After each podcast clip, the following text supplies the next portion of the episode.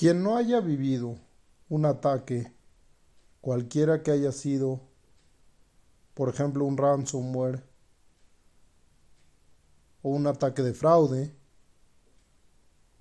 pensará que estos ataques solamente existen en las historias de cuentos de hadas o de película. Y quizás también pueden llegar a pensar, porque yo mismo lo he hecho, de que estos ataques solamente le tocan a corporativos gigantes o a gobiernos de países. Pero no es así.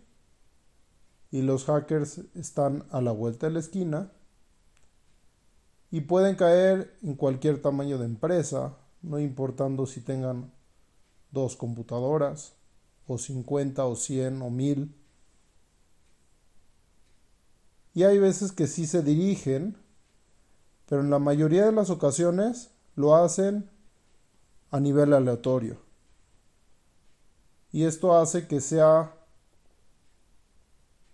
que cualquier tamaño de empresa pueda caer y no necesariamente sea una empresa grande. Es decir, siempre hay que estar protegidos y nunca hay que subestimar a los hackers y nunca hay que subestimar esfuerzos.